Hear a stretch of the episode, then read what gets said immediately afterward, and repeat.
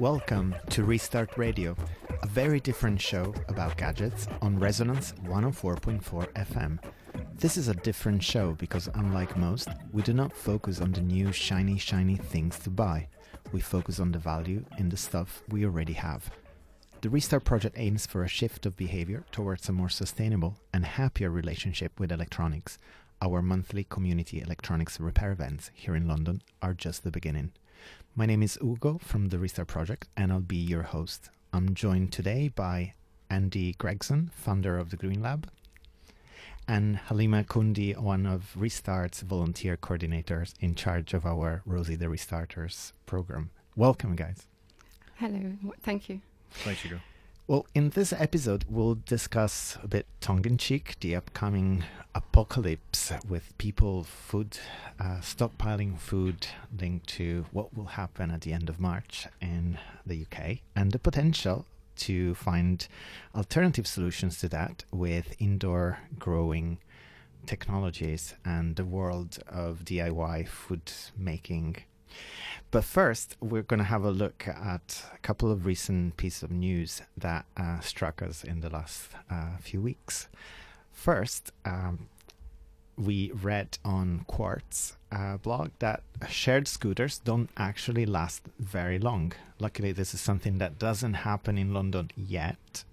But uh, we've all been in cities where people can take a scooter for a quick ride, paying almost nothing, and well, it turns out that electric scooters from company Bird, operating in Kentucky, the United States, uh, apparently do not last on average more than 28.8 days. And then they either disappear or they break down or they're vandalized or perhaps they're sent to another city. We don't know.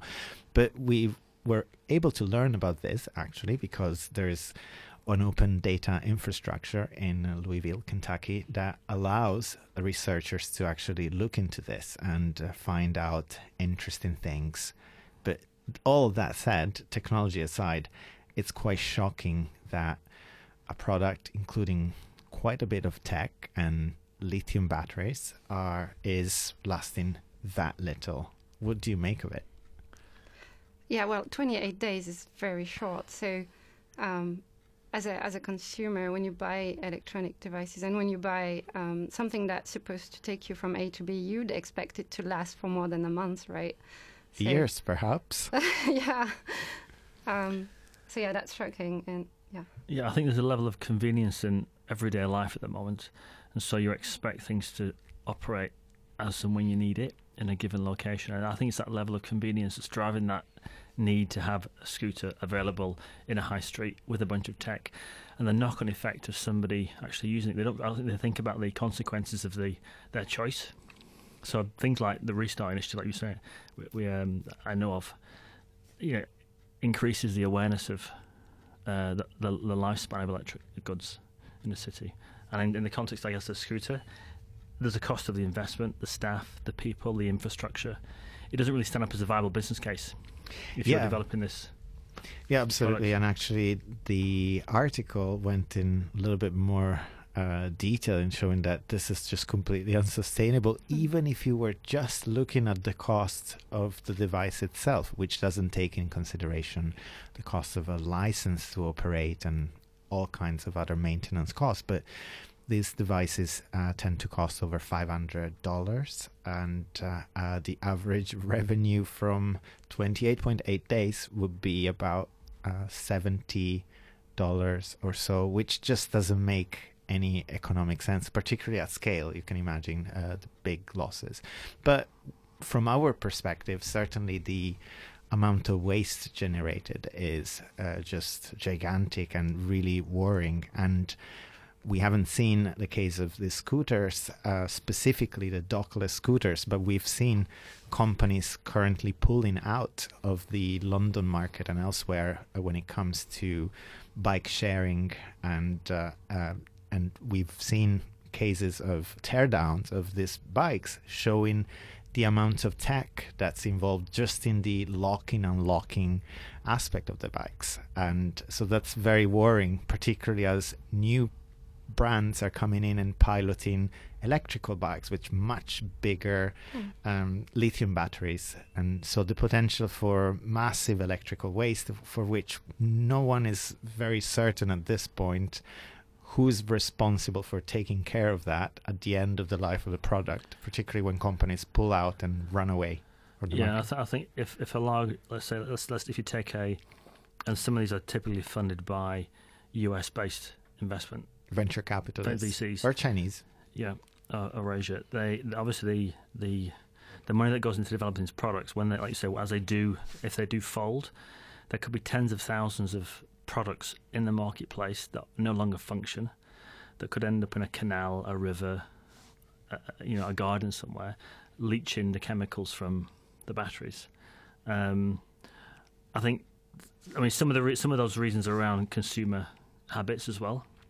Um, that coming back to this kind of thing of choice is that there's there's too much, sometimes too much choice, Yeah. and not um, giving people other options. Yeah, and uh, jumping back on this consumer habit, but also consumer awareness, because um, not all of us, when we see we see those those bikes, uh, we think about electronic waste because we don't realize uh, always uh, the amount of electronics that's embedded in those. Uh, we just see a bike. Um, and we don't realize the e-waste that goes in there. We don't realize there's a lithium battery often as a consumer, and that's raising awareness about um, how big of an impact it has on the environment. I think it's uh, it's important as well.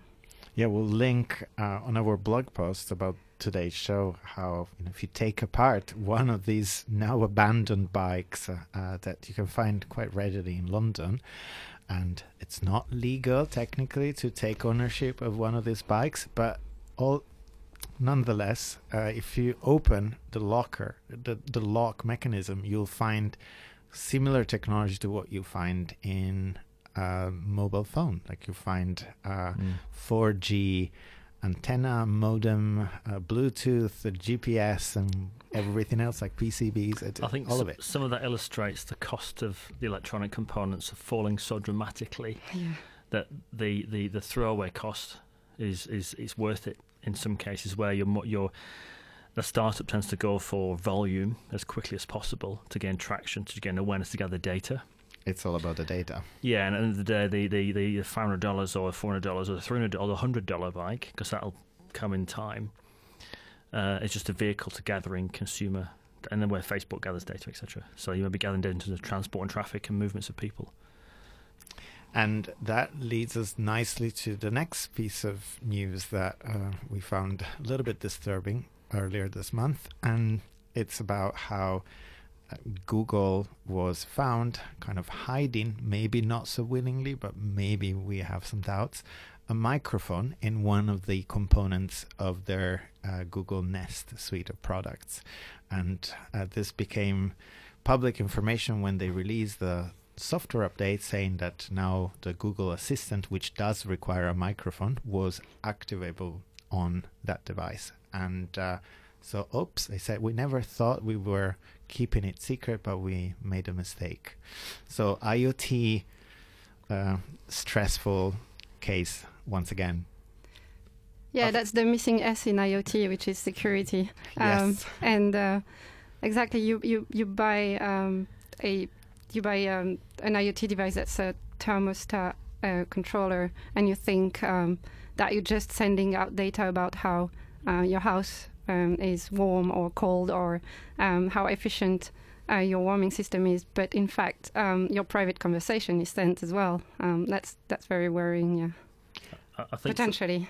yeah, I Mm. think uh, Google, not to mention, there's a microphone and a Nest device. Is certainly an oversight. Which, Uh, by uh, the way, it's a device for home security. So it's quite uh, ironic. But I also think that sometimes it can be more cost efficient to include certain features in a product when you ship it, but not necessarily activate them as and when you act when you need it. But not to mention that the device wasn't there in the first place is for me it's a it's unacceptable. Uh, but going back to um, Helene's point about data is that we are tracked and monitored on a daily basis, and having that type of capability in a home device does, does kind of lend some uh, element of kind of you know insecurity to the, the consumer. You know, what what am I being watched, tracked, listened to, and how, how are people using that data as well? absolutely. And you know, while we navigate this world of uncertainty uh, around uh, whether certain tech is in our best interest or not, there's tech that uh, could actually save us from the environmental catastrophe that we're all leading towards, and particularly in this country where people are starting to talk about stockpiling, heading to supermarkets uh, in the wake of whatever will happen after the 29th of March, or potentially even before.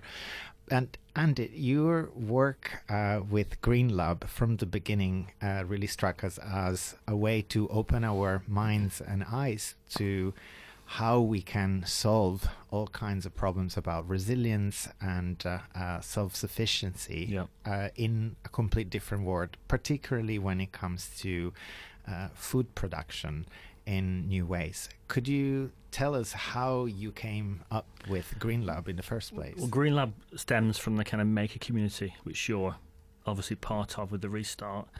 And having spent three years establishing Fab Lab London, which is a makerspace, I realised that the ma- kind of maker community, from my perspective, needed a kind of a focus. And applying the kind of maker thinking into a food sector, which is food waste and water, Green Lab was born, and its kind of main mission is to provide affordable um, space for early stage businesses in the agriculture and circular economy world, uh, whether it's a grow space for algae, fish, vertical farming, insects, mycelium, which is mushrooms, kombucha, which is a fermented drink, to give them the space and I guess opportunity to meet like-minded individuals, to be able to afford to rent two, three, four square meters of space to grow and farm different products in different ways. So how can we grow, uh, let's say, you know, cotton using less water than is in an industrial sense? How can we farm algae to be a replacement feed for aquaculture? How can we use insects to harvest spent brewery grain to feed trout or salmon? Or how can we teach a nine-year-old kid how to grow um, microgreens using a recycled plastic bottle? It- It'll sit his school window. So it's it's a quite it's quite a broad church, so to speak. Um, we've been running for two years. This is our third year of operation, although five years conceptually. Um, we, we're over two floors of an old school cafeteria and kitchen in Bermondsey, which is just a small stone throw from here. And we, you know, we run monthly open houses.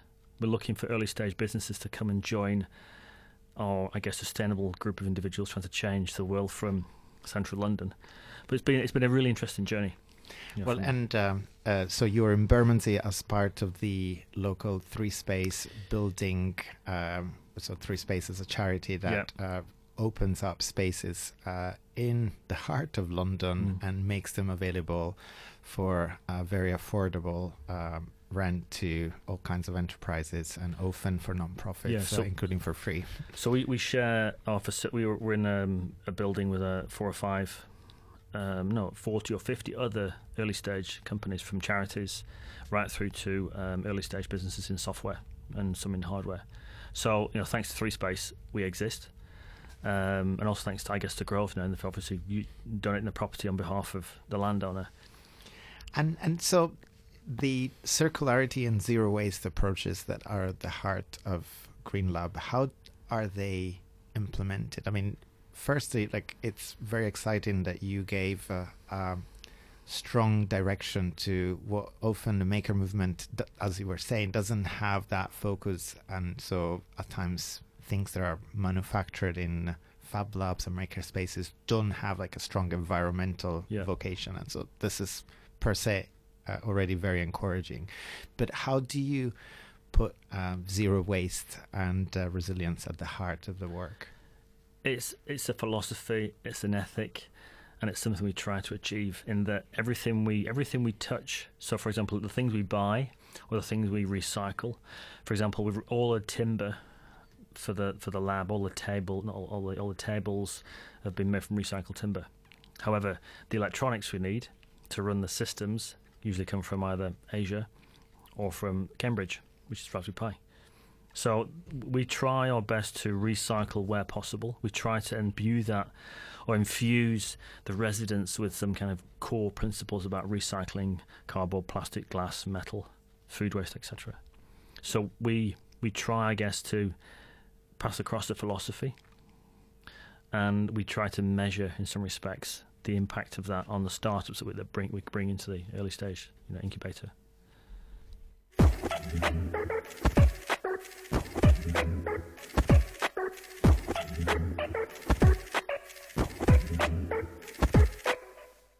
You are listening to Restart Radio on Resonance 104.4 FM, and we're talking about the wonderful world of Green Lab with uh, founder Ande Gregson.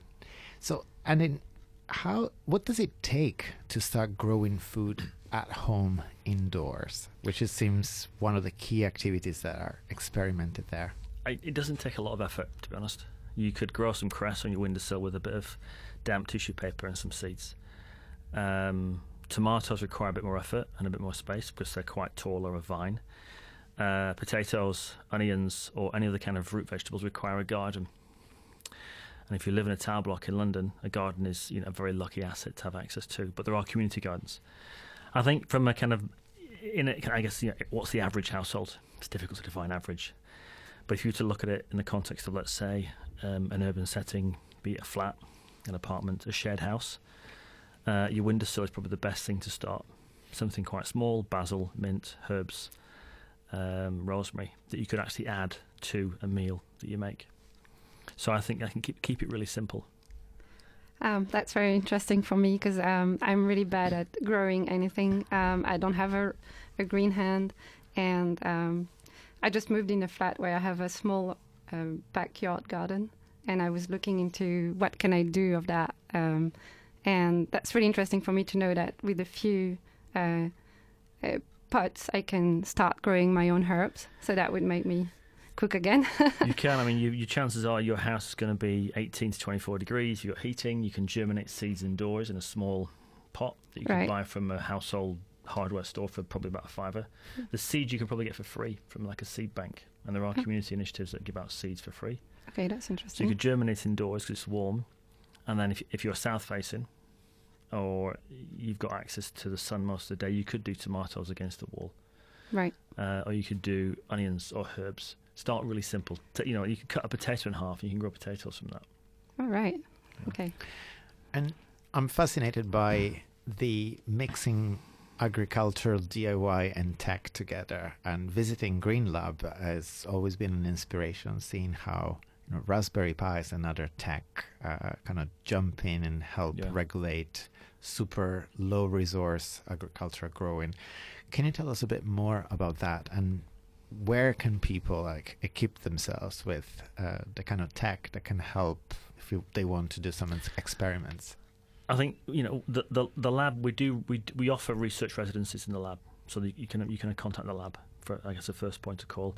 But London Hackspace is a great port for getting to get together with the Arduino community. People like Mark Bento, Mark uh, Bent, who runs um, the Arduino community. So you can take the Arduinos, which is a small computing device, and there are a bunch of avid you know community people there who can help you learn how to how to use the technology.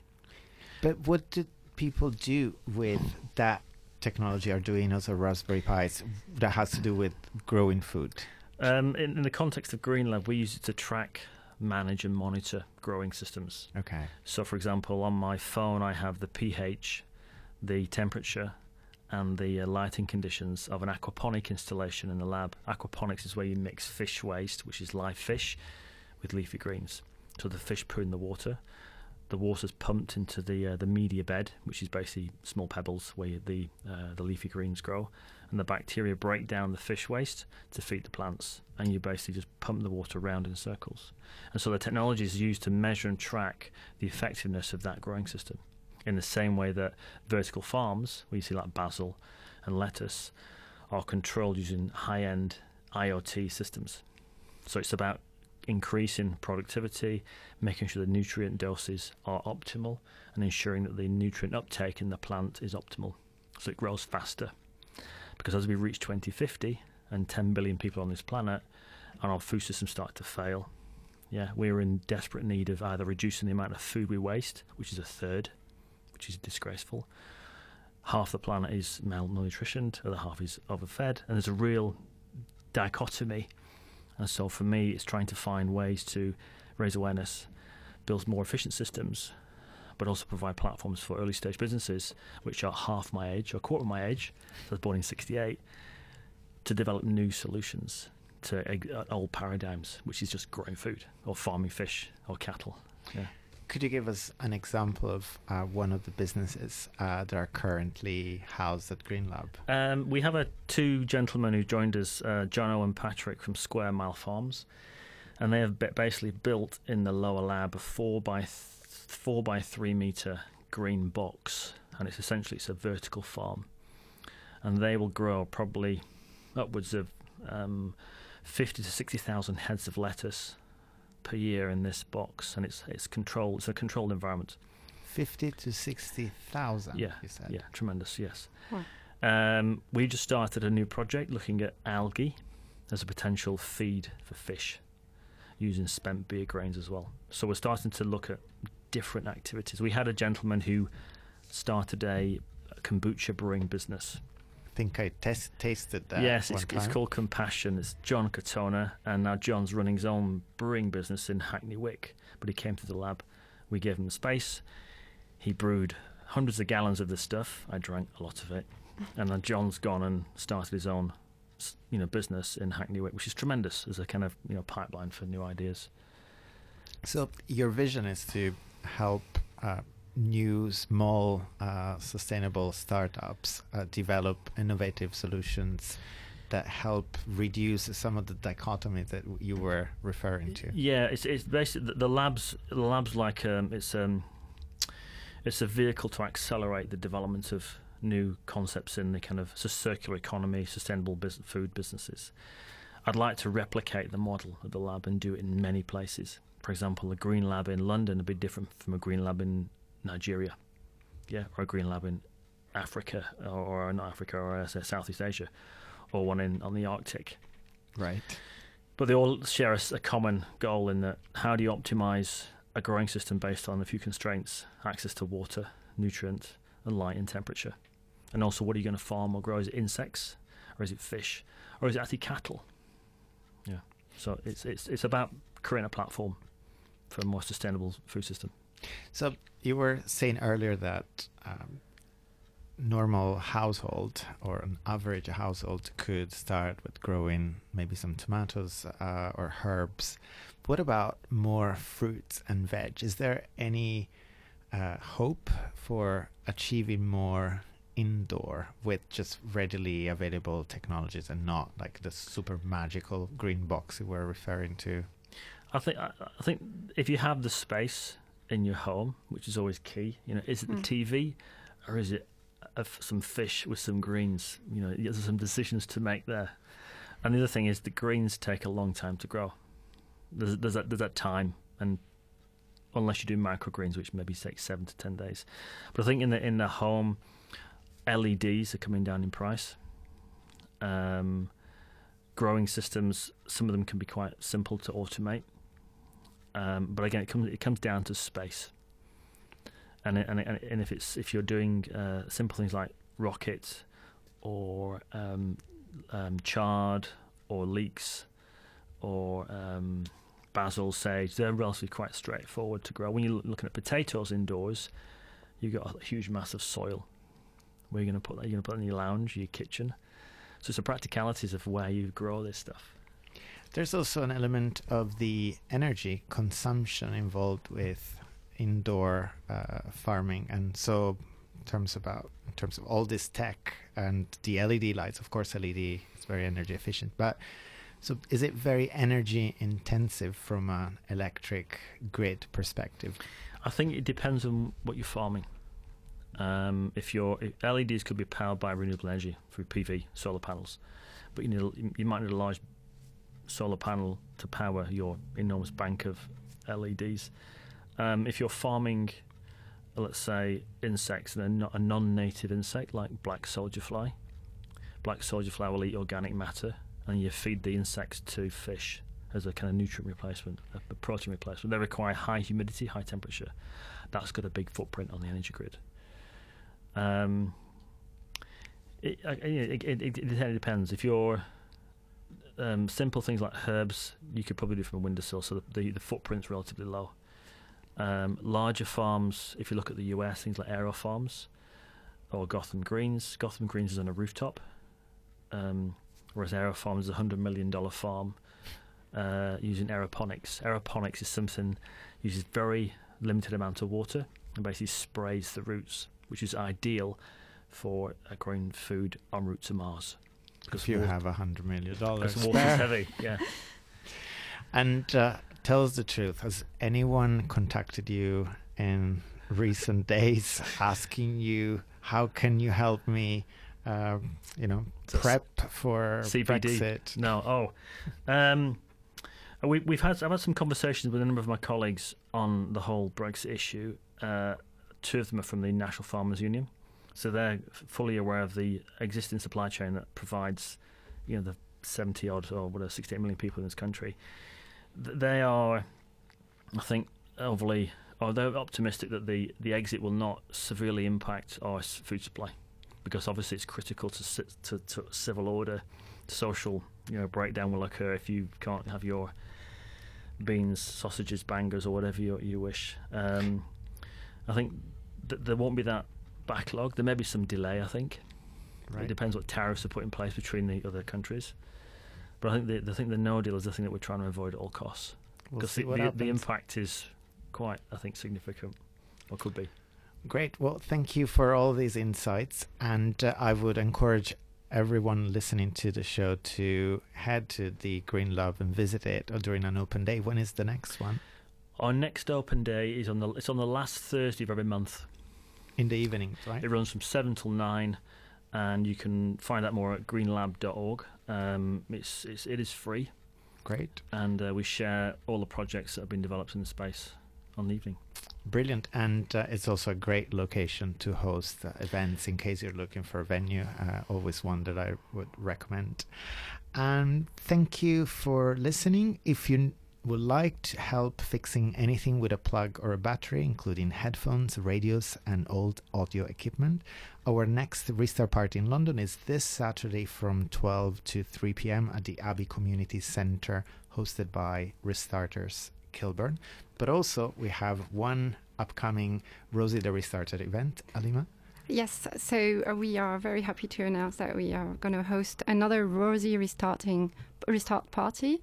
A Rosie restart party is a women and non-binary only uh, restart parties where uh, volunteers and uh, people come together to repair their electronics. And it's going to be um, this March, the 30th of March, at uh, Three Space Brixton um, uh, from 1 p.m. Brilliant. And you can find out more about these and other upcoming events on our website, therestartproject.org, or find us on Twitter or Facebook. Thanks to Optonoise and Cassini Sound for our music, which was made with lasers, spinning plastic discs, and discard electronics. We're here live on Resonance FM every second Tuesday of the month at 5 p.m. Until next month. Thank you.